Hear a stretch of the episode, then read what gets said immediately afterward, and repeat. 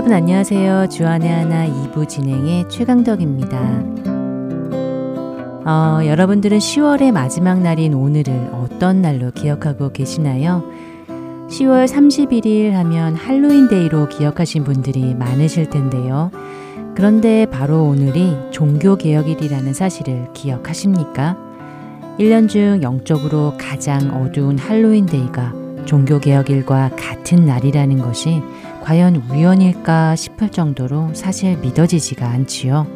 종교개혁일이 할로윈으로 그날의 의미가 가려진 이 시대, 그러나 그 어느 때보다도 다시 그날의 의미를 되새기며 본질로 돌아가야 할 때라는 생각이 듭니다. 그래서 이 시간에는 약 500년 전 마틴 루터로부터 시작된 종교개혁의 의미를 함께 나눠보려고 합니다.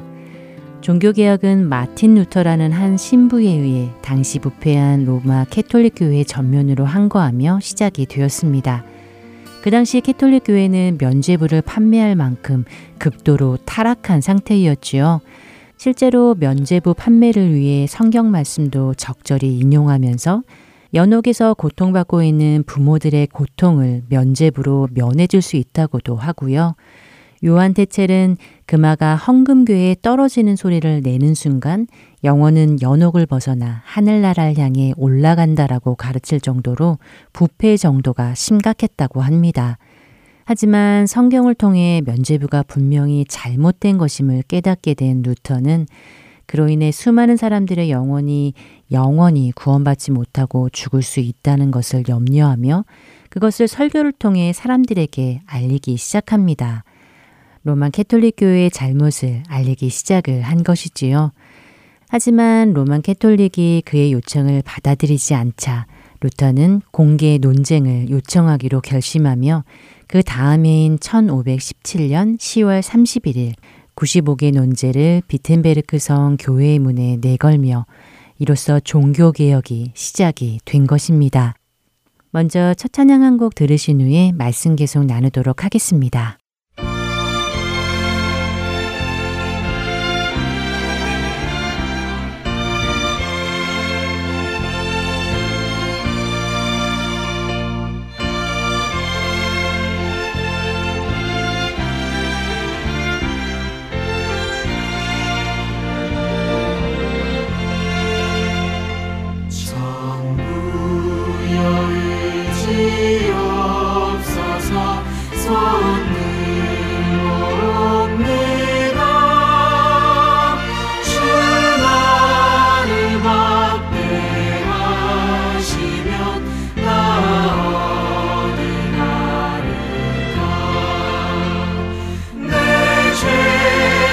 You.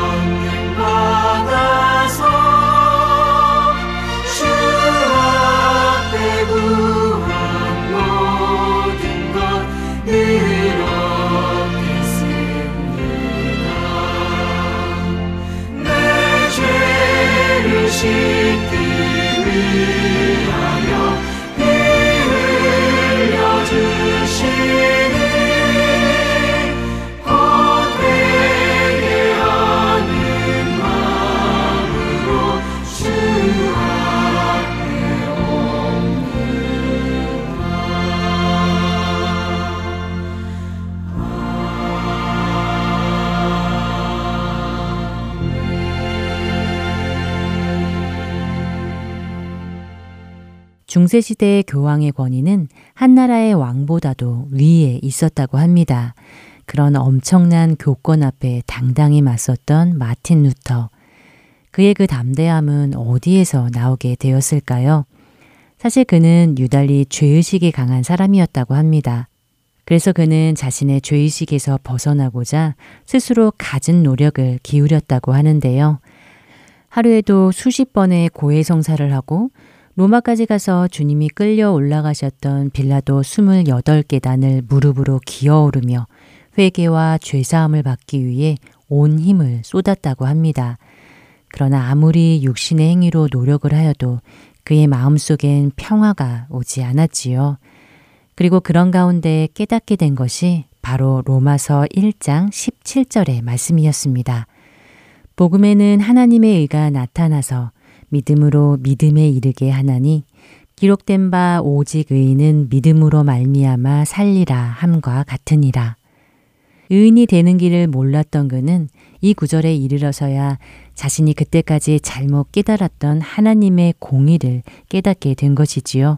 즉, 심판하실 이가 나에게 주어지는 것이 아니라 이미 예수님께 행하신 공의로서 내가 그것을 믿고 인정하여 주님을 받아들이면 죄인인 내가 값없이 의인이 된다는 복음의 진리를 깨닫게 된 것입니다. 진리가 그를 자유케 한 것이지요. 그리고 이를 통해서 당시 기존교회가 시행하고 있는 근본적인 모순들을 95개 조항으로 작성하여 당시 면죄부를 판매하고 있는 성직자들의 행위를 지적하는 문서를 비텐베르크 교회 정문에 붙이게 된 것입니다. 이 일로 인해 거대한 로만 캐톨릭의 강력한 권위에 맞서게 된 루터는 결국 종교 재판에까지 넘겨지며 로마의 추기경 앞에까지 서게 됩니다. 물론 그는 교황 앞에서도 끝까지 굴복하지 않았지요. 도리어 기독교 신앙의 최종적인 권위는 교회나 교황이 아닌 성경이 가지고 있다고 당당히 반박하였습니다. 결국 로만 캐톨릭은 그의 사제 직분을 파면시킵니다.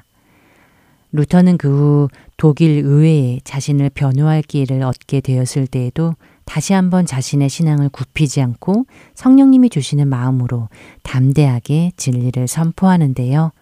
그러나 그 일로 인해 이번에는 독일 황제가 그를 법에서 추방된 자라는 선언을 합니다. 이 말은 즉 누군가 그를 살해한다 하더라도 살인죄로 처벌하지 않겠다는 의미라고 합니다. 결국 목숨까지 위험한 상황에까지 놓이게 된 루터. 그러나 하나님은 그의 상황 속에서 또 다른 계획을 가지고 계셨지요. 누군가를 통해 그를 바르트부르크라는 성에서 보호를 받으며 지내게 하시고 그곳에서 지내는 시간 동안 성경을 독일어로 번역하여 독일어 성경이 만들어지게 하신 것입니다. 그리고 그렇게 누구나 쉽게 이해할 수 있도록 번역된 성경은 그 당시 인쇄술이 발전하면서 빠르게 사람들에게 전파되었고요.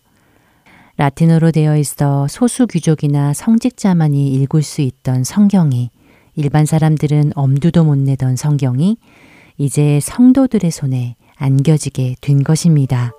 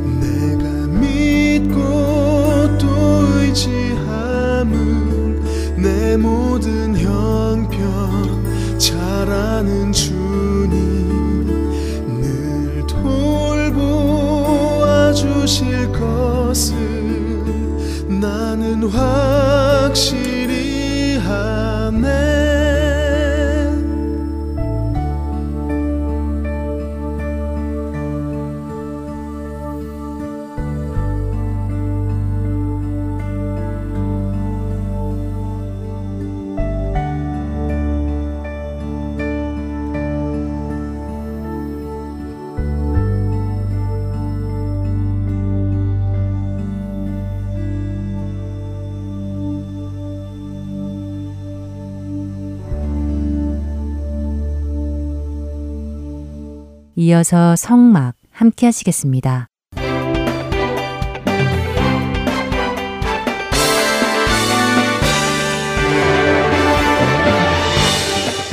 애청자 여러분 안녕하세요. 여러분들과 함께 하나님의 인재가 있는 곳 성막을 알아가는 프로그램 성막 진행의 민경훈입니다. 여러분 안녕하세요. 강순규입니다. 네, 지난 시간에는 속죄소에 대해 알아보았습니다. 네. 우리가 흔히 생각하듯이 따로 있는 장소가 아니라 언약궤의 뚜껑이었다는 것을 저는 처음 알게 되었습니다. 예, 그리고 속죄소의 의미도 살펴보았죠. 네. 어, 카포레트라는 어, 히브리어의 번역인 속죄소는 화목하게 되다, 용서하다, 달래지다, 지워버리다 이런 의미를 가지고 있는 단어로요. 바로 이 속죄소에 피가 뿌려짐으로 죄가 지워지고 하나님의 진노가 달래어지고 그래서 그 죄가 용서되고 하나님과 우리가 화목하게 되는 곳이다 하는 말씀을 나누었습니다. 네, 그와 함께 구약에서는 그렇게 동물의 피가 죄를 유보했지만 예수 그리스도께서 단번에 제사로 영원히 죄를 없애시고 하나님과 우리를 화목하게 하셨다는 것도 알게 되었죠. 그렇습니다. 또 언약궤 안에 무엇이 들어있는지도 잠깐 나눴습니다. 어, 하늘에서 내려온 만나와 아론의 쌍난 지팡이 그리고 십계명 돌판이 들어있다는 것을 나누었지요. 어, 오늘은 이 언약궤의 역사에 대해 조금 나누어 보려고 하는데요. 어, 언약궤의 역사요? 네. 사실 많은 분들이 언약궤의 행방에 대해서 궁금해하고 계십니다. 언약궤의 행방이요? 네, 어, 정말 그러고 보니까 언약궤가 중간에 사라졌죠. 그랬죠. 유대인들에게는 하나님의 약속의 상징인데 말이에요. 네. 왜 그게 보이지 않을까요? 그러게 말입니다. 어, 많은 전설들이 있습니다. 실제로 어떤 학자들은 이디오피아의 어느 부족이 잘 간직하고 있다고 하는 주장을 하고 있기도 하고요. 또 언약궤를 찾았다고 주장하는 분도 계십니다. 특별히 그분은 그 언약궤 위에 있는 피를 DNA 검사를 해보았더니 어머니 쪽에서 온 염색체만 발견되었다고 하는 주장도 하고 계시고요. 아, 참 의외로 상당히 많은 분들이 이런 주장들이 진짜가 아닐까 하면서 교인들 사이에 서로 정보를 주고받고 하는 모습도 보게 되는데요. 아, 저도 그 동영상 본 것 같아요. 언약계를 찾았다는 어느 학자의 동영상이 유튜브에서 꽤 이슈가 되었었죠. 예, 그 언약궤를 찾았다고 주장하는 그 학자분은요, 예전에 노아의 방주도 찾았다고 하셨던 분입니다. 아, 그래요? 예. 어, 그분은 성경의 큰 유물들을 많이 찾으시는군요. 예, 그러게 말입니다. 그런데 뭐 실제로 찾았는지 아니면 거짓말을 하는 것인지 그것은 잘 모르죠. 어, 확인되지 않으니까 말입니다. 어, 하지만 우리가 이런 성경적인 유물을 찾는 것에 대한 생각을 좀 잘 해보아야 하겠습니다. 이 유물을 실제로 발견한다고 해서 크게 달라지는 것이 있을까요? 네, 아무래도 언약궤가 발견되거나 노아의 방주 같은 유물이 발견되면 성경의 말씀이 실제라는 것이 증명되잖아요. 네. 그러면 더 많은 사람들이 믿지 않을까요? 정말 그렇게 생각하세요? 어, 우리 민경원 아나운서는 예수님을 어떻게 믿게 되셨습니까? 어떤 유물을 보고 믿게 되셨나요? 예수님이 달리신 십자가를 보셨거나 그 손에 박힌 못을 보셨거나 하신 그런 기억이 있습니까? 아니요, 아니죠. 그렇지는 않습니다. 무엇을 보고 믿는 것은 아니고요. 하나님의 은혜로 믿게 된 것이지요. 예, 바로 그거죠. 어, 무엇을 보았기 때문에 믿는다는 것은 사실 엄밀히 말하면요. 믿는 것이라고 할 수 없습니다. 아는 것이죠. 성경은 해도 달도 별도 또 우리가 사는 이 지구도 물도 산도 나무도 동물도 또 사람도 하나님이 지으셨다고 말씀하고 계시잖아요. 그런데 이 모든 것을 우리가 보면서도 안 믿는 사람들이 분명히 존재합니다. 어, 정말 그렇네요. 네. 믿음은 보는 것으로 생기는 것이 아니라 무엇으로 생기는 것이라고 성경이 말씀하십니까? 아, 성경은 믿음은 들음에서 난다고 하셨지요? 예, 맞습니다. 로마서 10장 17절에서 믿음은 들음에서 나며 들음은 그리스도의 말씀으로 말미암았다고 하시지요. 우리가 무엇을 보았기 때문에 믿는 것이 아닙니다. 네, 그 말씀을 하시니까 예수님의 못자국을 보지 않고 만져보지 않으면 믿지 않겠다던 도마가 생각납니다. 네. 이때 예수님께서는 도마에게 보지 못하고 믿는 자들이 복되다고 하셨잖아요. 그렇죠. 다시 말씀드리지만 우리가 어떤 증거를 눈으로 보았기 때문에 믿는 것이 아니라 바로 예수 그리스도의 말씀을 통해 믿음이 생기는 것입니다. 자, 이제 본론으로 돌아와서요. 언약궤에 대한 몇 가지 기억할 만한 이야기를 나누죠. 어, 언약궤는 먼저 아무나 옮길 수 있는 것이 아니었습니다. 네, 맞습니다. 제 기억에는 레위 지파가 옮겨야 하는 것을 알고 있는데요. 그렇죠. 레위 지파가 옮깁니다. 그런데 그냥 레위 지파면 아무나 되는 것이 아니고요. 레위 지파 중에서도 고핫 집안의 사람들이 맡았습니다. 민수기 3장에 보면 그런 내용이 나와 있죠. 민수기 3장 29절에서 31절을 한번 읽어 주실래요? 네. 고앗 자손의 종족들은 성막 남쪽에 진을 칠 것이요. 우시엘의 아들 엘리사바는 고앗 사람의 종족과 조상의 가문의 지휘관이 될 것이며 그들이 맡을 것은 증거계와 상과 등잔대와 재단들과 성소에서 봉사하는 데 쓰는 기구들과 휘장과 그것에 쓰는 모든 것이며 아 그렇네요. 고앗 자손의 종족들이 성막 안에 많은 것을 관리하도록 명령을 받네요. 네. 그리고 그 중에 증거계도 있고요. 네, 맞습니다. 그리고 이 언약궤는요, 요단강을 건너서 약속의 땅 가나안에 들어간 첫 번째 물건이었지요. 그랬지요. 예, 그리고 그 첫 전투인 여리고 성벽 주위를 돌면서 여리고 성이 무너지는 하나님의 능력의 상징이 되기도 했었습니다. 어, 그런데 지난 시간에도 언약궤 나누면서 인디아나 존스라는 영화에 대해서 조금 나눴었잖아요. 네, 그랬습니다. 예, 사실 그 영화의 내용은 언약궤를 찾으려는 고고학자와 나치 독일과의 뺏고 뺏기는 치열한 싸움을 그린 것인데요. 이 영화에서 나치 독일이 언약궤를 차지하려는 이유가요. 언약궤를 가지고 있는 군대는 전쟁에 지지 않는다 하는 믿음이 있었기 때문입니다. 그래서 이들은 이 언약궤를 손에 쥐고 세계를 정복할 꿈을 꾸는 것이었지요. 그런데 사실 이런 믿음은요 유대인들에게도 있었습니다. 어, 유대인들에게도요. 예, 유대인들 역시 하나님의 임재의 상징인 이 언약궤가 성소에 모셔져 있다면 예루살렘은 절대 멸망하지 않는다 하는 믿음을 가지고 있었지요. 그래서 구약 성경의 여러 곳을 보면요 전쟁할 때 이리저리 이 언약궤를 가지고 다니는 장면도 나옵니다. 특별히 사무엘 시대에도 블레셋과의 전쟁 때 이 언약궤를 가지고 갔습니다. 하지만 우리가 사무엘 상 4장에서 보아 알듯이 언약궤는 블레셋의 손에 넘어갑니다. 또한 엘리 선지자의 두 아들이 그날 죽기도 하고요. 네, 기억납니다. 그러니까 언약궤가 있기 때문에 전쟁에 이기는 것이 아니라 네. 하나님께서 그 전쟁을 직접 하시기에 이기는 것인데 사람들은 이 언약궤를 마치 부적처럼 그렇게 취급을 했군요. 예, 맞습니다. 언약궤가 있어서 이기는 것이 아니죠. 하나님께서 그들과 함께 계시기에 그들이 하나님의 말씀을 듣고 그 말씀에 순종하며 하나님과 동행하는 삶을 살아야 하는 것이 언약궤가 가지고 있는 의미 중에 하나인데 그들의 삶은 하나님의 말씀과는 상관없이 살아가면서도 단지 언약궤만 있으면 승리할 것이다. 멸망하지 않을 것이다 하는 잘못된 믿음을 가지고 있었던 것이지요. 그런데 이런 잘못된 믿음은요, 그 시대뿐 아니라 지금 이 시대를 살아가는 우리 안에도 은연 중에 들어있음을 생각해 보아야 할 것입니다. 이 시대 우리의 삶 속에서도 말이죠. 네, 자신의 삶은 예수님의 말씀과 동떨어지게 살면서도 교회에 다닌다는 사실만으로 또 세례를 받았다는 사실만으로 또는 헌금을 하고 봉사를 하고 11조를 낸다는 이유만으로 나는 구원받았다라고 믿는 것은 언약궤를 가지고 있으면 승리한다는 믿음과 별반 다르지 않습니다. 음, 듣고 보니 정말 그렇네요.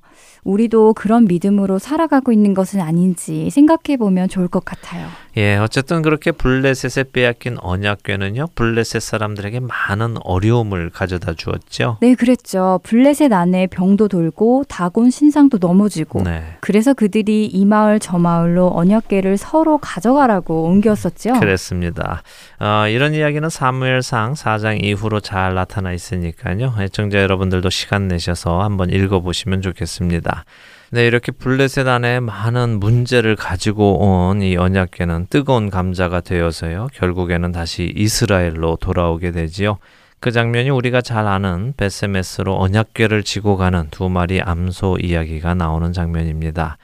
어, 이렇게 이스라엘로 다시 돌아온 언약궤는요, 아비나답의 집으로 옮겨졌고, 아비나답의 아들 엘리야살이 거룩히 구별이 되어서 언약궤를 지키게 되었습니다.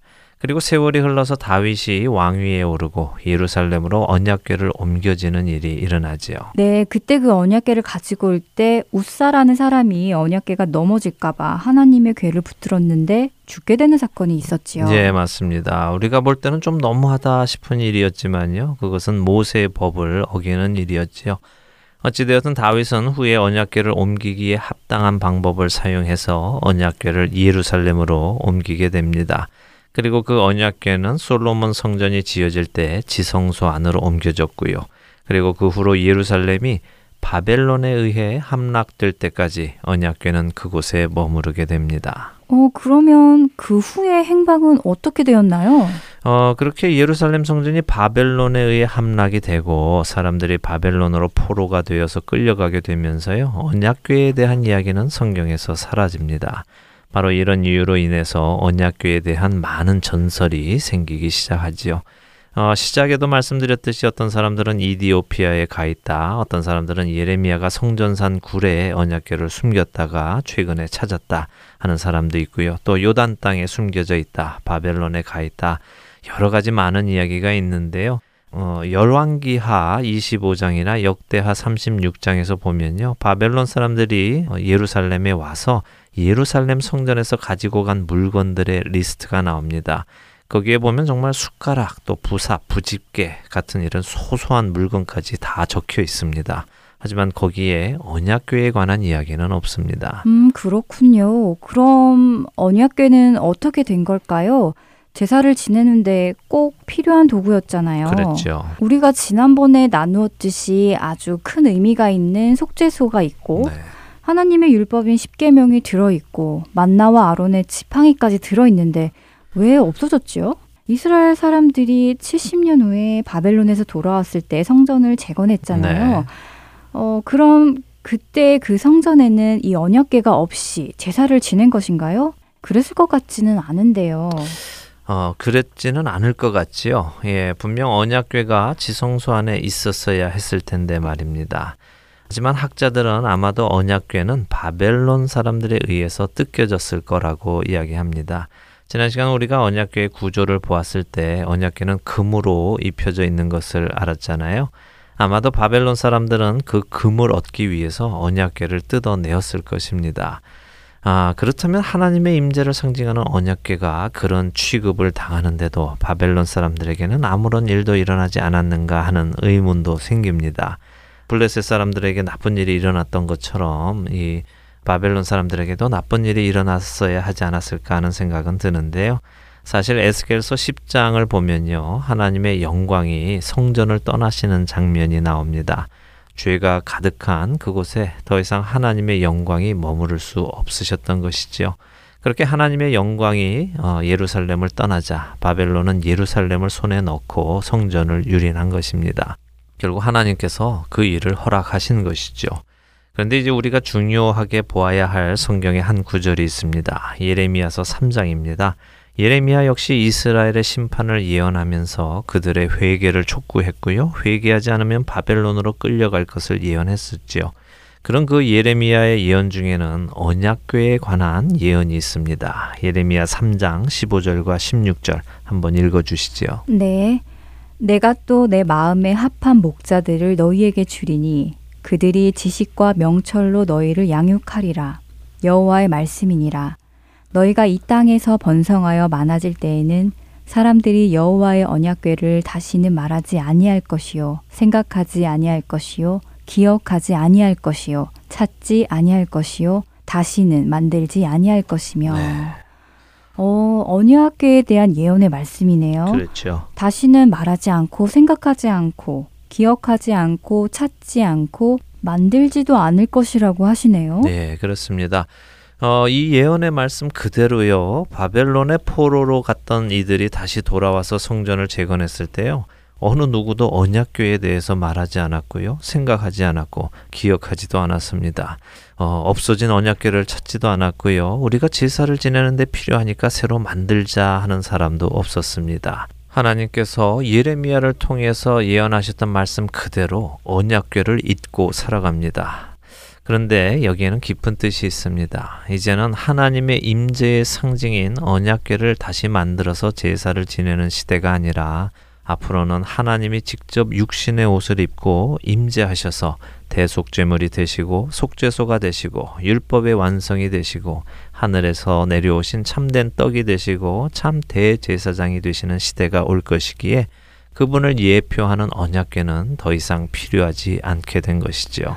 아, 그렇군요. 네. 결국 우리가 공부하고 있는 이 성막 역시 영원한 것이 아니라 하늘에 있는 성전의 모습이고 잠시 이곳에 있어서 하나님의 임재를 상징하고 예표하고 있는 것을 생각해 본다면 이 모든 것들은 다 하늘에 있는 것들의 모형이다라는 생각을 하게 되네요. 네. 그래서 우리는 모형이 아닌 참된 것이 있는 천국을 갈망하며 살아가면 되는 것이군요. 그렇습니다. 잘 말씀하셨습니다. 네, 오늘 여러모로 언약궤에 대해 알게 되어서 유익한 시간이 되었던 것 같아요. 최근 언약궤를 가지고 있다고 주장하는 유대인들도 있고 네. 또 다시 만들겠다는 유대인들의 이야기도 들었었는데 네. 예레미야서의 말씀을 보니 그것은 진실이 아니겠군요. 그렇죠. 자, 오늘 성막 이 시간에는 언약궤에 대한 역사라고 할 수 있을까요? 언약궤에 대한 성경 안의 이야기를 찾아보았습니다. 참된 언약궤이신 예수님께서 오심으로 이 언약궤는 더 이상 필요하지 않게 되었다는 것 새롭게 생각해 보게 되어서 좋았습니다. 오늘 감사합니다. 함께 해주신 여러분들 감사합니다. 저희는 다음 주 이 시간에 찾아뵙겠습니다. 안녕히 계세요. 안녕히 계십시오.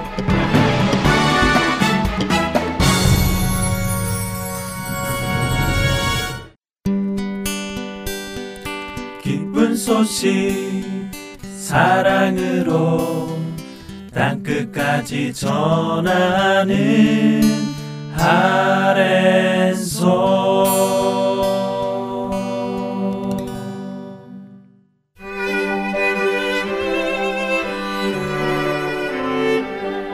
한 주제를 깊이 나누는 주안의 하나 사부의 성경 강의 코너에서 11월 7일부터 28일까지 총 4주 동안 미조리주 세인루이스 한인 장로교회 서정곤 목사께서 11개 시리즈를 강해해 주십니다.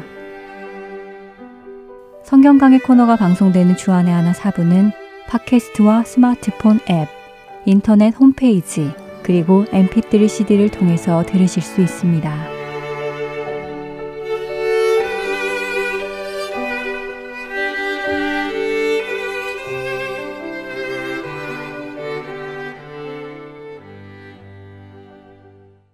설교 말씀 함께 하시겠습니다. 캘리포니아 선한 청지기 교회 송병주 목사께서 로마서 14장 1절에서 12절의 말씀을 본문으로 누가 연약한 자인가 라는 제목의 말씀 전해 주십니다.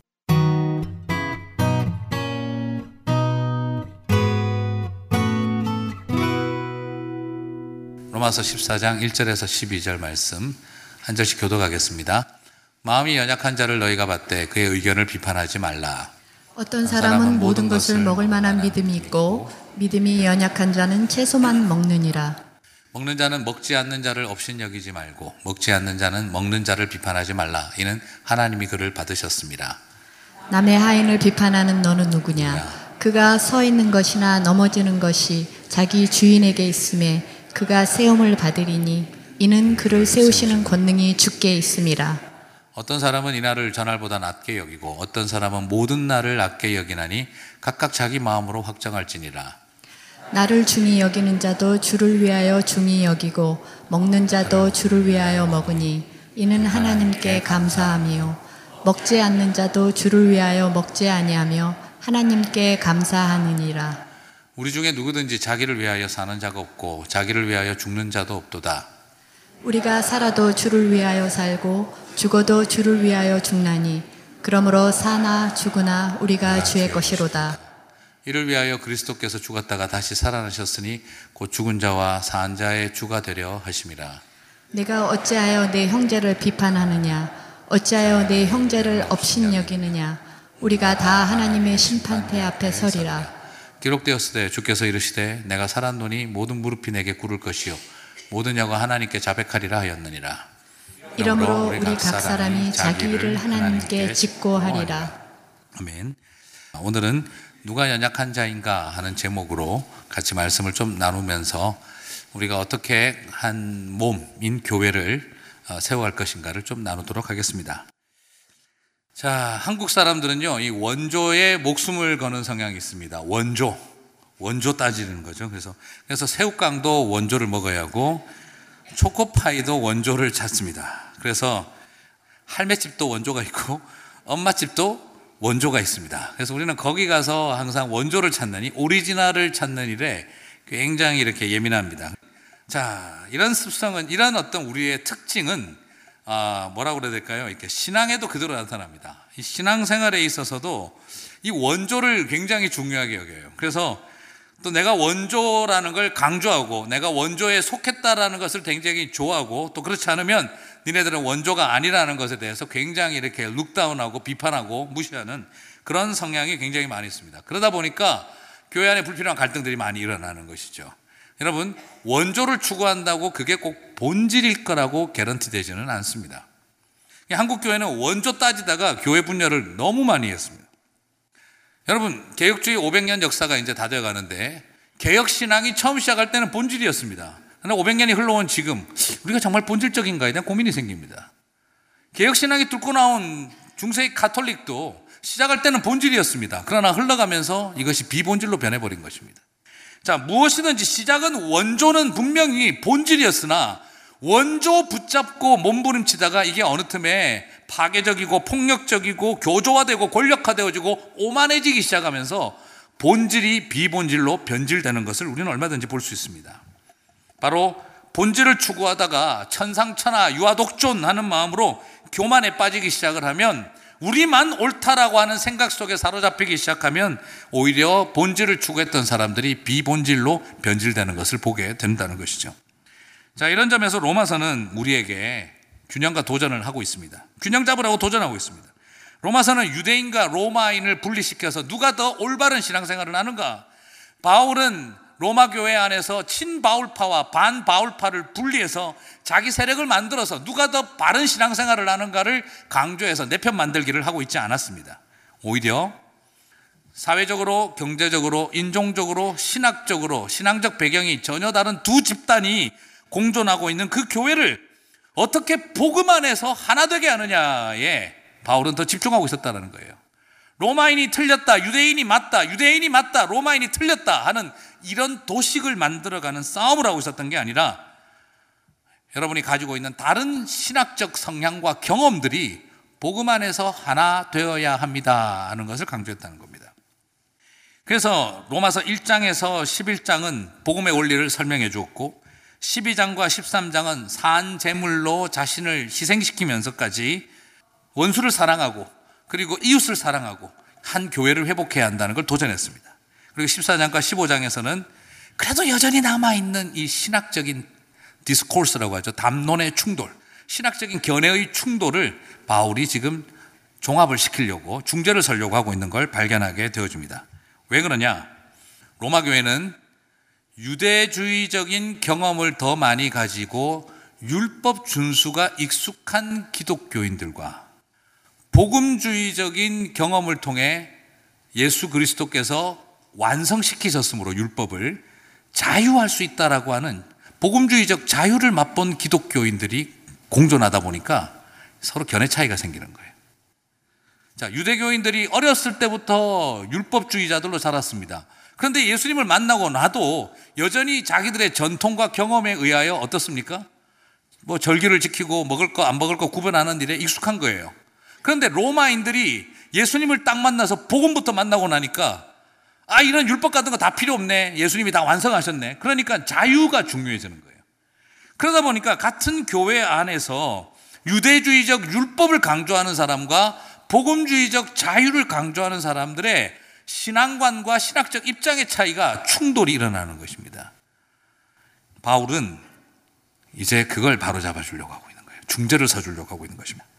자, 그래서 오늘 저는 삶이 예배가 된다는 것이 혼자 바른 신앙관을 가지고 신학관을 가지고 나 혼자 신앙생활 똑바로 잘하는 게 어, 삶이 예배가 되는 것이 아니라 오히려 유대주의적 율법주의에 익숙한 신앙과 좀 복음주의적인 어떤 자유주의에 익숙한 그러니까 신앙의 자유가 중요한 사람, 신앙의 형식이 중요한 사람, 신앙의 자유가 중요한 사람 그런 다른 입장을 가진 두 집단이 어떻게 한 교회 안에서 하나가 될 수 있는지를 오늘 우리의 이 말씀을 통해서 한번 좀 살펴보도록 하겠습니다.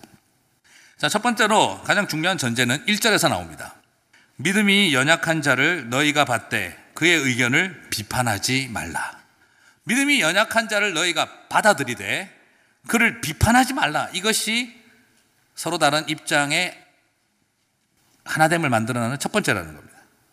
여러분 여기서 오늘 이 본문은요. 많은 그리스도인들에게 오독되고 있는 잘못 해석되고 있는 가장 전형적인 본문입니다. 여러분, 여러분 믿음이 연약한 자가 누구겠습니까? 하면 우리 당연히 떠오르는 게 뭐죠?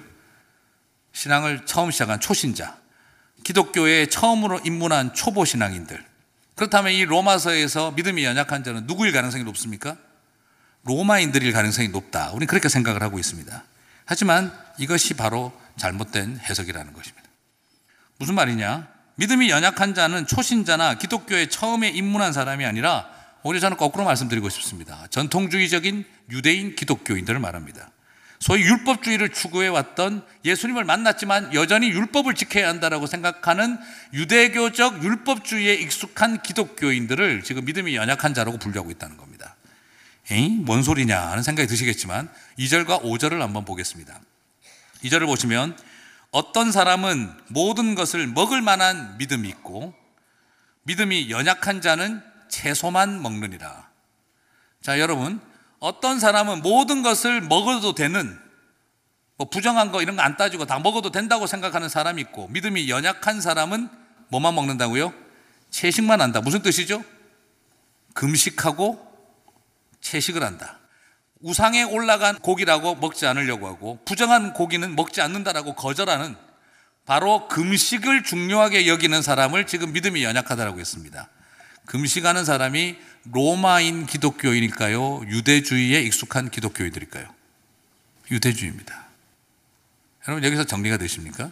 지금 여기에서 소위 바울이 말하고 있는 믿음이 연약한 자라고 하는 사람이 이제 기독교라고 하는 것을 처음 경험해서 뭔지 잘 모르는 사람을 말하는 게 아니라 지금 여기서 믿음이 연약한 자를 용납하라는 말은 나는 유대주의적 율법주의에 익숙하고 예수님을 만났지만 나는 여전히 그래도 금식할 거 금식해야 되고 채식할 거 채식해야 되고 금욕해야 되고 이런 거 해야 된다고 생각합니다. 하는 사람을 오히려 뭐라고 부르고 있다는 거죠? 연약한 자라고 부르고 있다는 겁니다. 확신이 약한 자라는 겁니다. 이건 그럼 무슨 말입니까?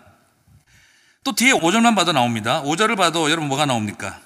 어떤 사람은 이 날을 저 날보다 낮게 여기고 어떤 사람은 모든 날을 같게 여기니 모든 날을 같게 여기는 사람들이 뭡니까? 아이 절기 같은 거 따지지 마. 주일이라고 안식일이라고 더 중요한 게 이런 거 없어. 모든 날이 더 중요해. 이게 뭐죠? 복음을 경험한 사람들이에요. 복음주의적인 그 자유를 강조하는 사람들이에요. 그러면 나를 구별해야 되고 절기를 따로 구별해야 된다. 이걸 강조한 사람들은 유대인들에 가까울까요? 로마인에 가까울까요?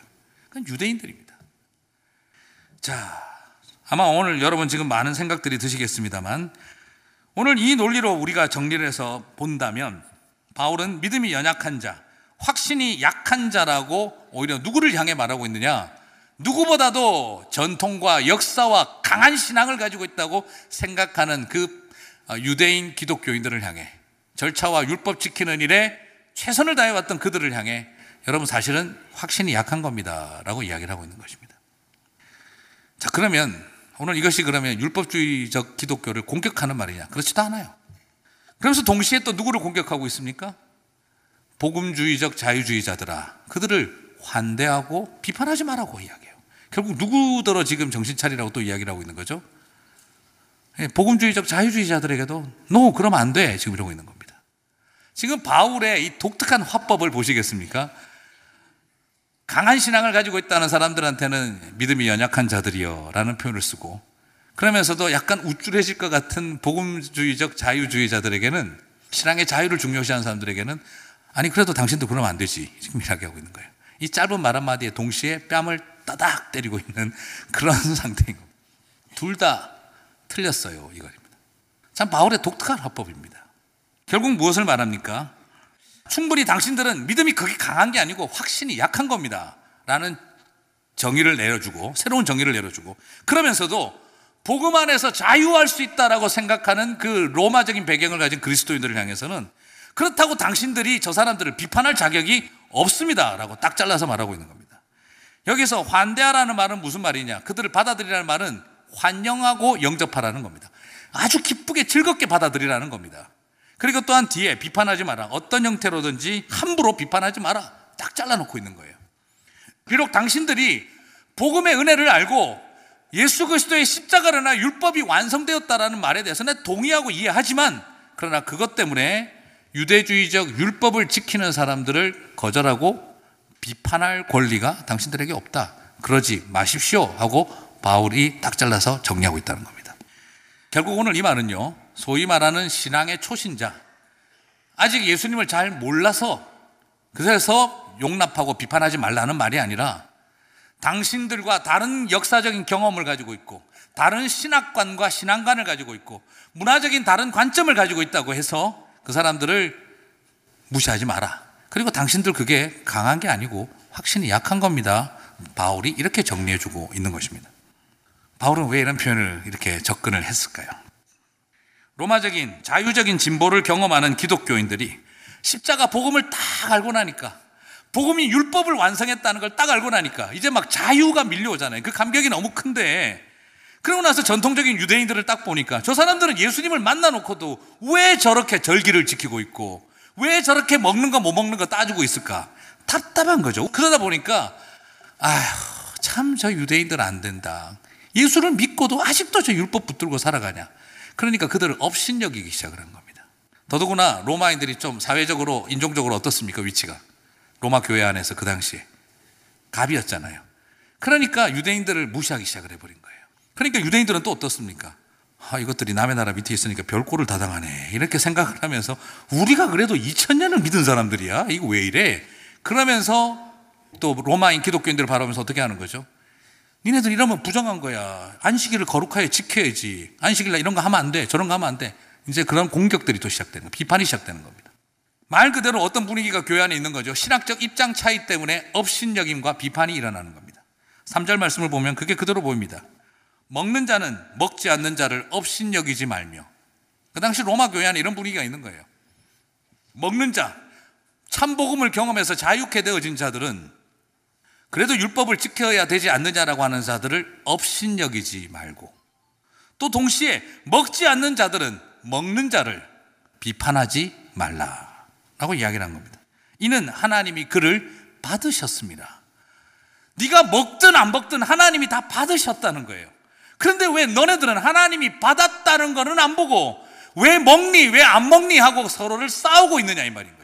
너네들은 지금 먹는 거냐 안 먹는 거냐를 가지고 싸우는 게 중요한 게 아니라 하나님이 그들을 받으셨다는 게 중요한 건데 왜 그걸 가지고 논박하고 싸우고 있느냐. 바울이 답 답해하고 있는 것입니다. 여러분 바울은 1장과 11장에서 복음을 그대로 설명해 줬습니다. 한 번 더 말씀드립니다. 12장과 13장에서 산재물이 되어져서 희생함으로써 핍박하는 세상도 용서하고 사랑하고 교회가 하나됨을 이루어가라고 이야기를 했습니다. 그런데 아직도 보니까 교회 안에 경멸과 비판이 남아 있는 거예요. 경멸과 비판이 남아 있는 거예요. 뭐 가지고요? 너 왜 먹니? 너 왜 안 먹니? 너 왜 안 지키니? 너 왜 지키니? 참 사람이 희한한 게 뭐, 뭘까요? 피 묻은 십자가 복음으로 용서받아 놓고 뭐 가지고 싸우고 있는 거죠? 왜 먹었니? 이거 가지고 싸우고 있는 게 우리 기독교인의 모습이더라는 거예요. 그리고 오히려 더 누구에게 더 강조하고 있죠? 복음을 체험하고 자유를 만끽한 사람들에게 오히려 더 경계하고 있습니다. 율법 좀 지킨다고 자꾸 업신여기고 비판하지 말라고. 왜 그럴까요? 바울도 같은 입장이에요. 바울도 사실은 이제 15장 1절 나중에 로마서 보시면 자기도 고린도전서 우리가 봐도 알지 않습니까? 바울도 자신이 얼마나 율법보다 완성되어진 복음과 은혜가 중요한지 알고 있는 사람이에요. 자기도 같은 입장에 있지만 나는 로마 교회 여러분들을 보니까 그래도 이건 아닙니다. 나는 그래도 내가 율법과 은혜를 알고 있지만 나는 복음을 위해서라면 나는 금식할 수 있고 나는 그들을 얻기 위해서라면 난 얼마든지 절개 지킬 수 있는 사람인데 왜 당신은 당신들은 경멸하고 비판을 하느냐고 하지 말라고 이야기를 하고 있는 거예요. 이것이 오늘 바울이 말하고 있는 참 복음을 알고 자유를 맛봤다면 그러면 안 되는 겁니다. 제발 뭐 하나 알았다고 뭐 하나 경험했다고 그걸로 온 세상을 다 설명하려고 들지 마세요. 그리고 사람들 판단하려고 들지 마세요. 왜 남의 하인을 비판하느냐? 오늘 우리 사절에서 보지 않습니까? 그러는 너는 누구냐? 바울이 굉장히 도전하는 거예요. 왜 주인이 있고 종들이 둘이가 있는데 한 종은 먹어야 된다 그러고 한 종은 안 먹어야 된다고 하고 있는데 왜 서로 남의 하인을 니네들이 주인이 가만히 있는데 왜 니네 하인들끼리 판단하고 있느냐? 그러니까 바울이 묻는 거예요. 넌 도대체 누구냐? 네 기독교인 맞냐 이 말이에요. 네가 그러고도 기독교인이냐 이건 겁니다. 왜 그렇게 진리의 문제도 아닌 그냥 말 그대로 이것이 부정과 부패와 이단의 문제라고 한다면 뭐라고 하지 않겠어요? 굉장히 더럽고 추행을 벌리고 그리고 불의를 행하고 있는 그런 모습이라고 한다면 바울도 추상같이 비판하는 사람이었습니다. 하지만 그게 아니라 한 교회 안에서 먹느냐 먹지 않느냐 율법을 지켜야 한다와 자유를 맡기해야 한다 이런 견해의 차이를 가지고 서로를 비난하는 넌 도대체 누구냐? 네가 그러고도 기독교인이냐 이 말인 것입니다. 그런 도전을 던지고 있는 거예요. 사랑하는 성도 여러분, 오늘 저는 이 말씀을 통해서 우리가 다시 한번 돌아보라는 것을 도전받고 있는 것입니다. 자, 그렇다면 이제 우리는 어떻게 생각해야 할까요? 그러면 우리가 연약한 자가 되지 않고 강한 자가 되어야 한다. 바울은 지금 그걸 요구하고 있는 것일까요? 아니면 바울은 여기서 본질이 뭐냐? 복음주의적 자유주의, 자유다. 이걸 지금 본질이라고 설명하고 싶어 할까요? 바울은 여기서 그런 이야기 한마디도 하지 않습니다. 바울은 단순하게 그렇게 이끌어가지 않습니다. 오히려 다 여러분 안에 유대주의적 율법을 좀 지키는 걸 강조하든 복음 안에서의 자유를 강조하든 중요한 것은 우리가 하나 되어야 하는 게 중요하다라는 걸 바울은 도전하고 있습니다. 6절을 보겠습니다. 율법주의적 유대주의적 율법주의잖아. 복음주의적 자유주의잖아. 모두가 하나님을 위하여 살아가는 것을 인정하고 감사하는 것이 더 중요하다는 거예요. 뭐라고 하고 있습니까? 나를 중히 여기는 자도 주를 위하여 중히 여기고 하, 참 너무 귀하죠. 나를 중히 여기는 자도 주를 위하여 중히 여기고 먹는 자도 주를 위하여 먹으니 이는 하나님께 감사하며 먹지 않는 자도 주를 위하여 먹지 아니하며 하나님께 감사하느니라. 무슨 말입니까? 먹느냐 안 먹느냐 절기를 귀하게 여기느냐 아니냐가 중요한 게 아니라 그 모든 것을 무엇을 위하여 하느냐 주를 위하여 한다면 먹으나 먹지 않으나 지키나 지키지 않으나 다 하나님께 감사함으로 한다면 그게 뭐가 문제가 되겠느냐 이 말인 것입니다. 우리에게 중요한 것은 먹느냐 먹지 않느냐가 중요한 게 아니라는 거예요. 먹는 것이 본질이냐 먹지 않는 것이 본질이냐가 아니라 먹든지 안 먹든지 간에 주를 위하여 감사함으로 한다면 그게 본질이다 이 말인 것입니다. 그리고 서로가 다른 입장을 가지고 있는 것을 서로가 용납하고 한 교회를 이룬다는 게 본질이다라는 것입니다. 네가 맞냐, 내가 맞냐를 가지고 서로 죽기 아니면 살기로 싸우고 비판하는 게 본질이 아니라는 거예요. 본질 찾다가 비본질 되지 마라 이 말입니다. 지금 바울이 강조하고 싶은 것은 주를 위하여 먹든지 주를 위하여 먹지 않든지 다 똑같다 이 말인 것입니다. 우리에게는 먹느냐 먹지 않느냐가 중요한 게 아니라 주를 위하여라고 하는 공통 분모가 있으면 된다는 것입니다. 결의의 차이가 있을 수 있는 것은 용납하라는 것입니다. 이것이 중요한 것입니다. 바울은 여기서 오히려 나는 어느 편이다를 직접적으로 진술하기보다는 주를 위하여라고 하는 공통 분모 안에서 감사하라는 것을 도전하고 있었던 것입니다. 율법을 지켜야 의로운 것이다 라고 생각하는 의인 공로설도 문제지만 바울은 지금 말하고 있는 것입니다. 율법을 완성한 십자가 복음의 은혜 앞에 서 있다고 해서 또 이런 식으로 나가는 죄인 공로설과 같은 나는 죄인이라서 공로가 있다. 이런 수준으로 가는 거는 결국 똑같은 수준의 이야기다라는 여러분 제가 예전에도 말씀드렸습니다만 나는 내가 믿음으로 말미암아 구원을 얻었다라고 그렇게 생각을 하고 있다면 그 믿음도 뭐라고 말씀드렸습니까? 율법이라고 제가 말씀을 드렸습니다. 이 일을 행하였기에 율법을 행하였기에 구원을 받았다라는 말이나 내가 예수를 믿었기에 구원을 받았다라고 생각한다면 내 믿음이 나를 구원했다라고 생각하고 있다고 한다면 그 믿음도 뭐라고요? 율법입니다. 행해서 구원받았다는 거나 나는 행함이 아니라 믿음 때문에 구원받았다라고 생각한다면 그 믿음도 결국 행입니다. 율법입니다. 그리스도의 은혜와 십자가 앞에 전적으로 내어놓는 그리스도의 믿음 앞에 서지 않으면 우리가 믿음을 아무리 강조해도 결국 내가 중심이 되고 있으면 그것도 율법인 것입니다. 오늘 우리는 여러 가지 고민을 해야 하는 것입니다. 내가 무엇을 하나, 누구를 위하여 하느냐, 이게 더 중요하다는 겁니다. 먹느냐, 먹지 않느냐가 아니라 누구를 위하여냐, 더 중요하다는 것입니다. 그것이 본질입니다. 그것 아래에서 우리가 서로 용납하고 사랑하는 게 본질입니다.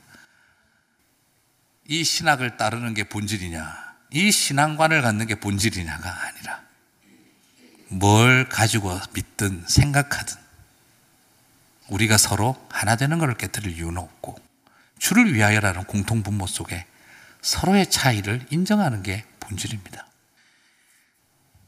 참 마음에 이렇게 아쉽고 답답한 게 바로 그런 점이에요. 우리 안에 너무 그런 싸움들이 많아요. 그래서 원조 생각에 자꾸 사로잡혀서 우리도 모르게 칼질하는 법에 쉽게 익숙해지는 것. 그게 가장 위험한 영적 싸움입니다. 또 같이 한번 읽어볼까요? 7절에서 9절. 같이 한번 14장 7절 9절. 같이 읽어보겠습니다. 우리 중에 누구든지 자기를 위하여 사는 자가 없고 자기를 위하여 죽는 자도 없도다. 우리가 살아도 주를 위하여 살고 죽어도 주를 위하여 죽나니 그러므로 사나 죽으나 우리가 주의 것이로다. 이를 위하여 그리스도께서 죽었다가 다시 살아나셨으니 곧 죽은 자와 산 자의 주가 되려 하심이라. 아멘. 자, 여러분 여기서도 중요한 게 뭔지 여러분 꼭 기억하셔야 돼요. 사실 우리 한국 교회에서 이 로마서 14장 7절과 9절도 오용되고 있습니다. 잘못 사용되고 있어요. 이 본문도 주로 어디서 많이 사용되죠? 여러분 이 본문으로 설교 어디서 많이 들어보셨습니까? 주로 선교사 파송 예배 때 사나 죽으나 그리스도만 그죠? 또 목사 안수식 노예 목사 안수식 때마다 제가 제일 많이 들었던 설교 중에 하나가 내가 살아도 주를 위해 살고 죽어도 주를 위해 죽나니 제일 많이 들어봤습니다. 군대에 있을 때도 어, 철책선 투입될 때마다 군목 목사님께서 오셔서 사나 죽으나 내가 살아도 주를 위해 살고 죽어도 주를 위해 죽나니 제일 많이 듣던 성경 구절입니다. 근데 오늘 이게 그런 용도로 쓰라고 주신 본문이 아닌 것이죠. 오늘 이제 문맥을 보셨으면 이게 지금 어떤 배경에서 나온 겁니까? 내 뜻을 이루기 위해서 죽음을 불사하고 각오하고 내가 이 길을 가라 이런 게 아닙니다. 내가 가진 이 신학관, 내가 가진 신앙관을 내가 끝까지 가기 위해서 죽음을 불사하고 사나 죽으나 나는 이 길을 간다. 이런 용어로 쓴 것이 아닙니다. 오히려 이것은 바로 무엇입니까? 먹으나 먹지 않으나 중요하나 중요하지 않으나 그런 것들 따지지 말고 사나 죽으나 그리스도 주님만을 위하여 우리가 살든지 죽든지 하는 것처럼 내가 이것이 먹든지 안 먹든지 주님을 위한 것이 중요한 거라는 거예요.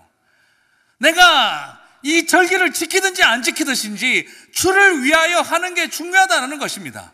그러므로 주님을 위하여라고 한다면 살아도 좋은 거고 죽어도 좋은 거고 주님을 위해서라고 한다면 먹어도 좋은 거고 안 먹어도 좋은 거고 그런 스피릿이 있어야 한다는 거예요. 그래서 주님을 위해서라면 내 생각과 고집 나 죽어도 된다 하는 것입니다. 주님을 위해서라면 내 생각 좀 내려놔도 된다 하는 것입니다. 하나님의 나라와 주님의 영광을 위해서라면 내가 가진 고집 같은 거 죽어도 된다 하는 것입니다.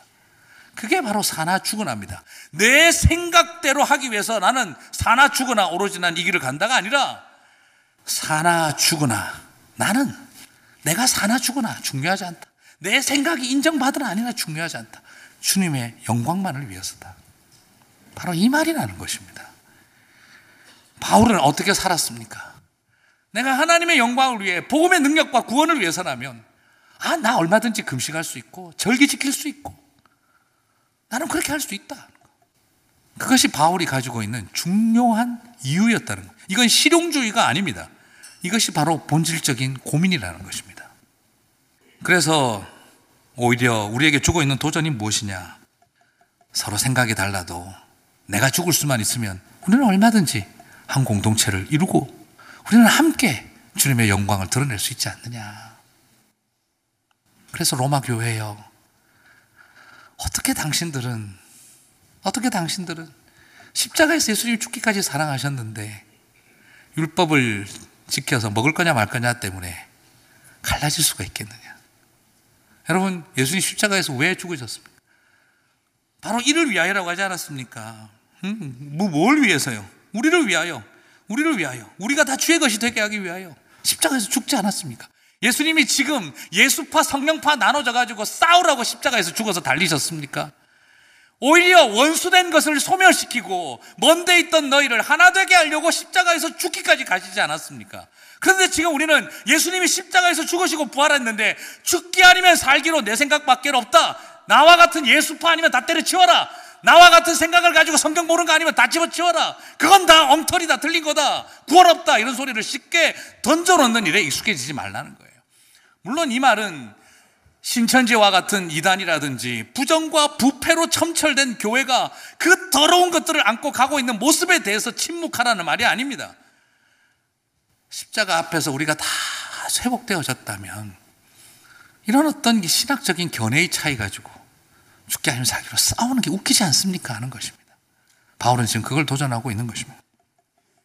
그래서 거꾸로 역으로 도전하고 있는 것이죠.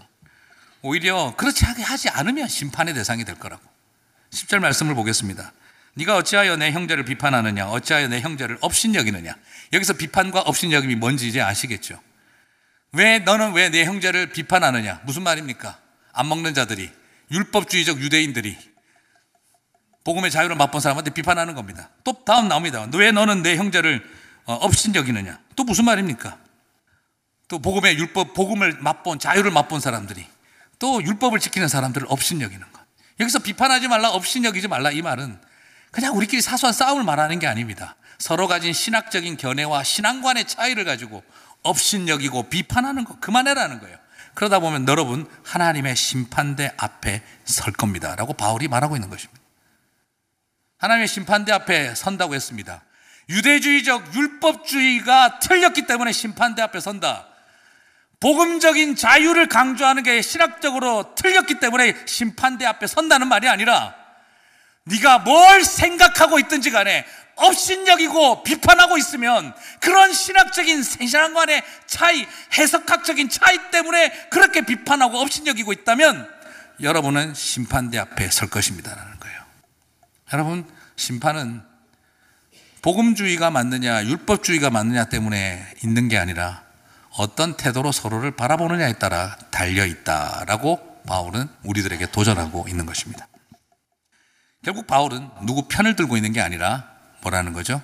주를 위하여라고 하는 분명한 원칙을 세우고 있는 것입니다. 누가 더 맞느냐가 본질의 싸움이 아니라 양자가 공존함으로 로마 교회가 아름답게 세워지는 게 본질이다라는 것입니다. 나도 같은 입장이지만 이러면 안 됩니다. 라고 했던 것이죠. 자, 말씀을 이제 정리하겠습니다. 이제 연약한 자는 자신이 생각한 것이 옳다고 생각하고 그것을 기준으로 모든 것을 비판하는 것입니다. 오늘 여기서 말하고자 하는 것은 사회적 부정의와 불의와 그리고 또한 부패와 그리고 이런 모든 어떤 이단과 같은 신천지와 같은 이단들을 향해서도 비판하지 말라는 말을 하는 게 아닙니다. 오히려 그런 거는 비판 안 하고 뭐만 자꾸 싸우죠? 와가지고 먹었냐 안 먹었냐 가지고 싸우는 일을 더 많이 하는 게 교회더라는 거예요. 오히려 우리가 너무 답답한 게 힘이 센 자와 강자 앞에서는 부정과 불의와 부패 앞에서는 아무 말도 안 하고 조용히 기도합시다 하고 있고 그리고 정말 먹느냐 먹지 않느냐는 그런 논쟁을 가지고는 목숨 걸고 싸우고 있다는 겁니다. 이게 우리의 이상한 역설이라는 거예요.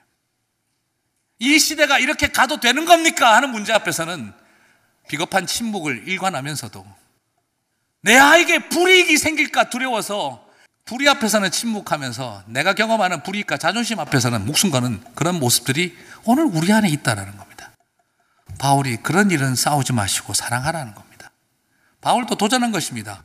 방탕함과 술 취함과 음란과 호색에 대해서는 끊어버리라고 이야기를 한 것입니다. 그것에 대해서 바울은 비판을 아낀 적이 없습니다. 바울은 방탕과 술 취함과 음란과 호색과 자리 싸움과 시기 질투에 대해서는 바울은 한마디도 양보하지 않게 비판했습니다. 하지만 신학적인 견해 차이와 신앙관의 차이에 대해서는 그냥 비판하는 것이 심판대 앞에 서게 될 거라고 이야기를 하고 있는 것입니다. 결국 무엇을 말합니까? 하나님이 기뻐하시는 사람은 자신이 생각하는 것이 옳다고 생각한다 하더라도 공동체를 이루기 위해 자신의 생각을 부정할 수 있는 사람을 말하는 것입니다. 바로 자유는 만끽할 때 자유하는 것이 아니라 연약한 자를 위하여 제한할 수 있는 것이 자유다라는 걸 바울은 우리들에게 보여주고 있는 것입니다. 오늘 우리 안에 끊임없이 남아있는 싸움들이 무엇일까요? 주를 위해 내 견해를 내려놓을 줄도 알고 주를 위해 다른 견해를 존중해주고 공존하는 법을 배워가며 함께 감사할 때 이게 맞냐 저게 맞냐가 본질의 여부를 결정하는 게 아니라 주를 위하여가 그래서 다른 생각들이 공존하는 것이 본질이라는 겁니다. 본질을 추구하다가 비본질이 되는 실수를 범하지 않게 되시기를 바랍니다. 주를 위하여 우리가 더 중요한 것은 바로 그렇지 않겠어요. 말씀파와 또 성령의 은혜를 체험한 사람들이 함께 아름다운 교회를 이루어 가는 게 그게 본질입니다. 네가 맞니 내가 맞니. 논쟁 벌리고 있는 게. 그래서 나중에 천국 가서 보자. 누가 맞는지. 우리가 서로 사랑으로 함께 서는 것. 그것이 본질입니다. 오늘 그런 교회를 이루어가고 그런 신앙 운동을 펼쳐가는 저와 여러분이 되시기를 주님의 이름으로 축복합니다.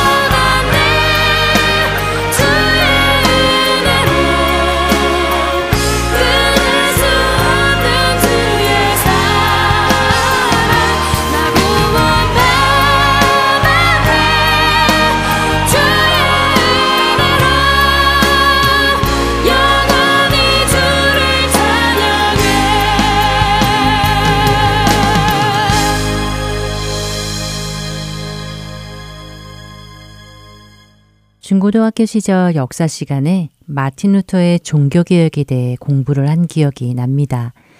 그때 저는 면죄부라는 것을 판매한 교황청도 참 너무하지만 그보다 구원을 돈으로 살 수 있다는 말도 안 되는 말을 그대로 믿었던 사람들이 더 바보 같다는 생각을 했었는데요.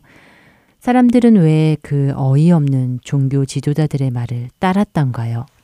그들 스스로 성경을 읽을 수 없었기 때문이 아니었을까요? 하나님의 말씀을 들을 수 있는 유일한 길이 성직자들을 통해서였기 때문에 그들은 그들의 말을 분별 없이 그대로 믿고 따를 수밖에 없었던 것이 아닐런지요. 500년 전 성경을 읽을 수 없어 하나님을 오해하고 있었던 사람들. 그런데 그것은 500년 전 면죄부를 사야 구원을 받을 수 있었다고 믿었던 사람들만의 이야기는 아닌 것 같습니다. 언제 어디서건 얼마든지 말씀을 읽을 수 있는 시대에 살고 있는 우리들은 과연 어떨까요? 말씀을 주야로 묵상하며 분별하며 진리 안에 늘 거하고 계신지요. 우리는 그날의 심판대 앞에서 말씀을 몰랐었다고 변명할 수 없지 않겠습니까? 기독교 변증학자 C.S. 루이스는 이렇게 말했습니다. 성경을 공부하지 않는다는 것은 하나님을 전혀 모른다는 뜻이 아니라 하나님을 잘못 알고 있었다는 뜻이다 라고 말이죠. 우리는 이날의 의미를 되새기며 오직 말씀으로 돌아가야 합니다.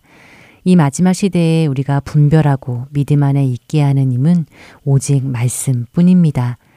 먼저 내 삶이 하나님의 말씀에 근거하여 가고 있는지 살펴보고 그렇지 않다면 개혁할 수 있는 용기를 내야 합니다. 10월 31일 이날을 기억하고 그 의미를 되새기며 오직 말씀으로 돌아가는 저와 여러분 되기를 바라며 저는 다음 주 이 시간 다시 찾아뵙도록 하겠습니다. 지금까지 구성과 진행의 최강덕이었습니다. 안녕히 계세요.